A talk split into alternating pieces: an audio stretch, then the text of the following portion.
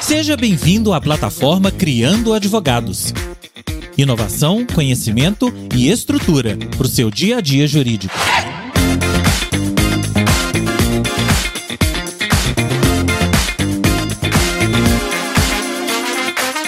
Pessoal, sejam muito bem-vindos. Nesse novo episódio aqui do podcast do Criando Advogados, nós estamos recebendo a Camila de Oliveira. Camila é estudante de Direito do nono período na Faculdade Dom Helder, aqui de Belo Horizonte. Também é membro da Comissão de Proteção de Dados da OAB-MG e está nos fazendo uma visita aqui nessa tarde para a gente conversar um pouquinho sobre as perspectivas né, na preparação do aluno de Direito para o mercado da advocacia. Então nós vamos bater um papo aqui hoje. Eu vou fazer algumas perguntas para ela, ela também vai me fazer algumas perguntas e eu tenho certeza que você vai tirar muito proveito aqui desse nosso bate-papo. Seja muito bem-vinda, Camila. Muito obrigada. Olá a todos, espero que estejam bem, saudáveis. É isso aí. Camila, para a gente começar, eu queria te perguntar, na perspectiva de quem está aí na fase final de preparação, né, quem está no final do curso, como você enxerga né, que o aluno de direito hoje deve se se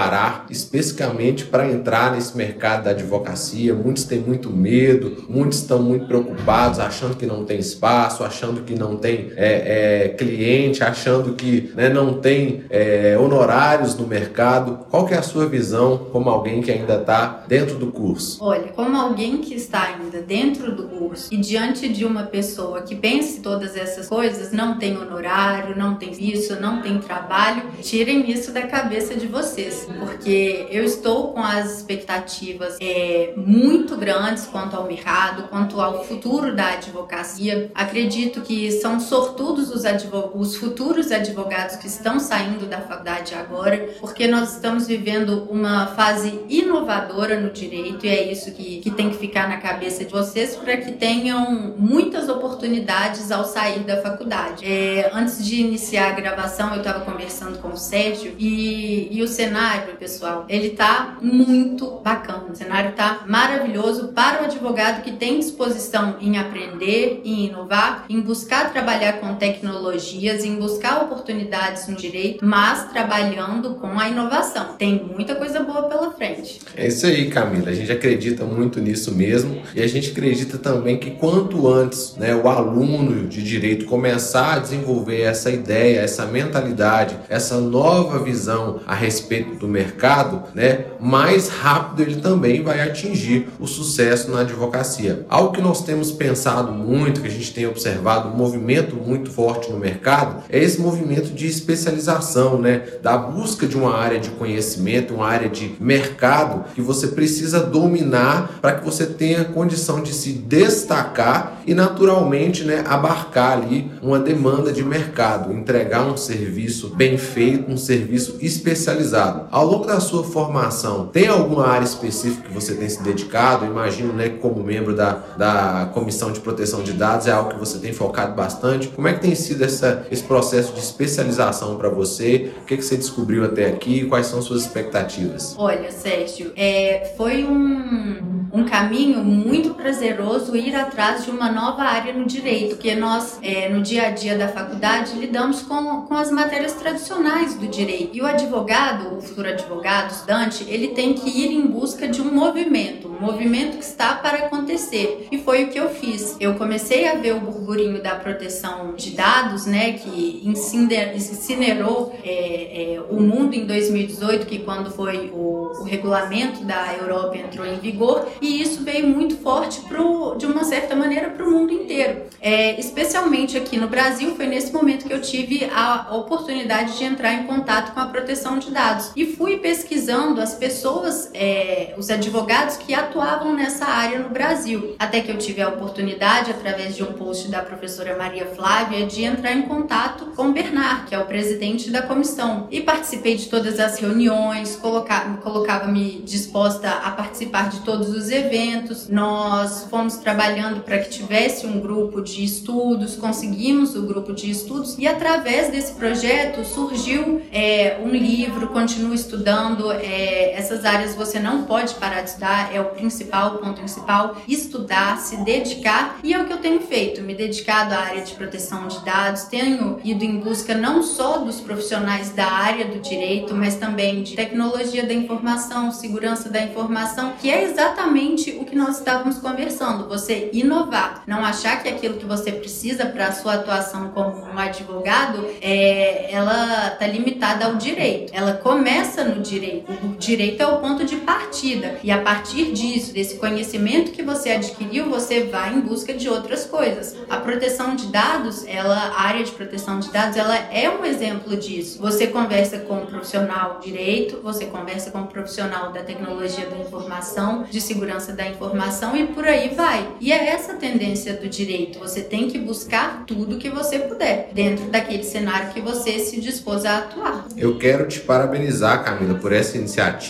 por essa postura ativa realmente, ainda dentro né, do curso, ainda no decorrer. Eu tenho certeza que você, antes mesmo de se formar, já vai começar a colher os frutos de reconhecimento, né? Já tem se posicionado aí como uma autoridade no meio acadêmico, né? No, em relação aos colegas, em relação aos clientes também que são leigos. Eu queria deixar inclusive aqui o seu Instagram. Pode falar pra gente, por favor? Meu Instagram é milaguin com M de Maria no final. Isso, fica a dica aí para quem tem interesse né, nessa área de proteção de dados, porque realmente uma falha que a gente enxerga né, nos alunos e nos advogados, às vezes recém-formados, é essa demora em procurar uma área de especialidade, essa demora em procurar uma área de expertise em que você vai criar uma autoridade no mercado, em que você será reconhecido como uma referência naquele assunto e por conta dessa autoridade você vai ter muito mais facilidade na captação de cliente, vai ter muita facilidade né, é, nesse processo é, de criação de, de networking que a gente conversou um pouco aqui também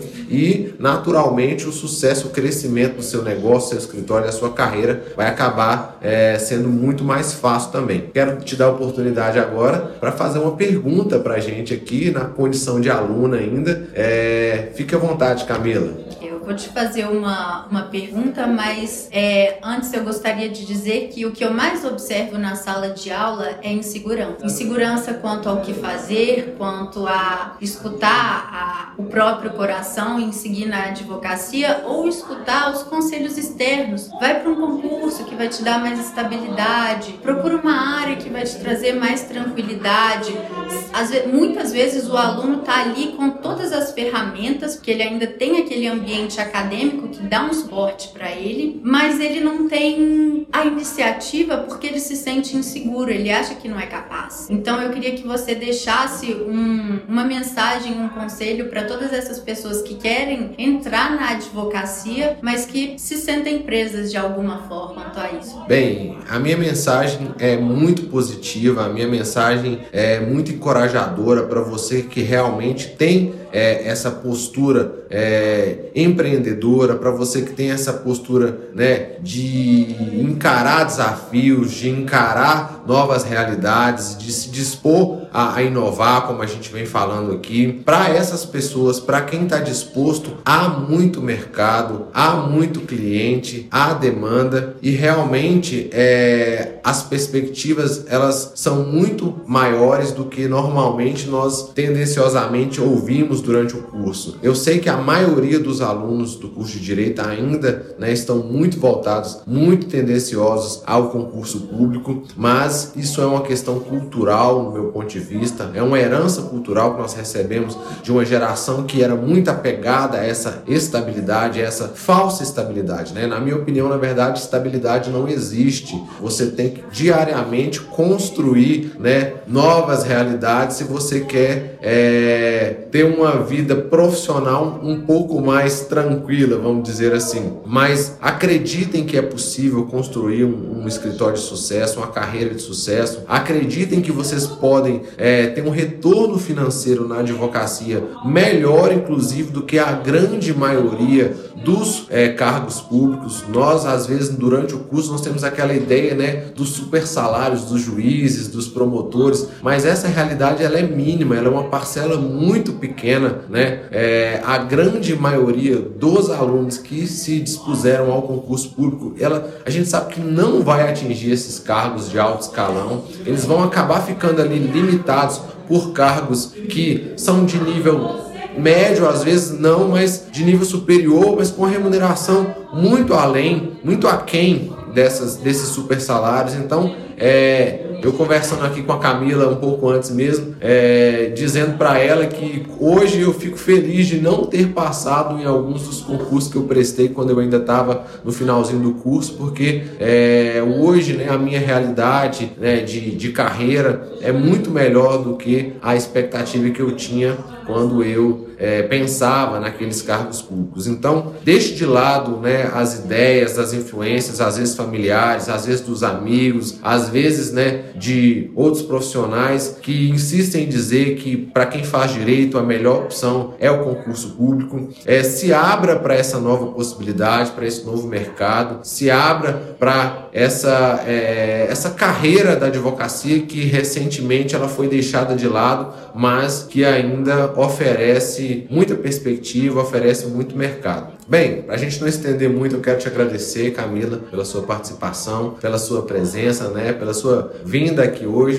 pela conversa e quero te pedir para deixar uma mensagem final aí para os colegas, né, alunos e também para os advogados que estão aí nessa fase final de, né, como recém-formados, talvez. Eu que agradeço a oportunidade de estar aqui com vocês, de aprender, de vocês terem disponibilizado esse tempo, de, de me passar um pouco da, da experiência, da vivência de vocês. Isso para mim é, tem um significado muito importante, porque eu acho que a mensagem é toda oportunidade que você tiver de aprender com quem já está no caminho, não desperdice. Esse é o ponto principal. Nós não, não nascemos sabendo de nada e nós aprendemos tudo ao longo do caminho. Se você tem medo, tem insegurança, é, essa fase que nós, né, de, de, de, alunos estamos vivendo, ela não é fácil, até em virtude da, da pandemia e tudo mais. Mas tenham fé, tenham esperança de que tudo vai dar certo. Se você tem o sonho de advogar, de, de lutar aí na, na justiça pelo seu cliente, pelos seus clientes, continue em busca.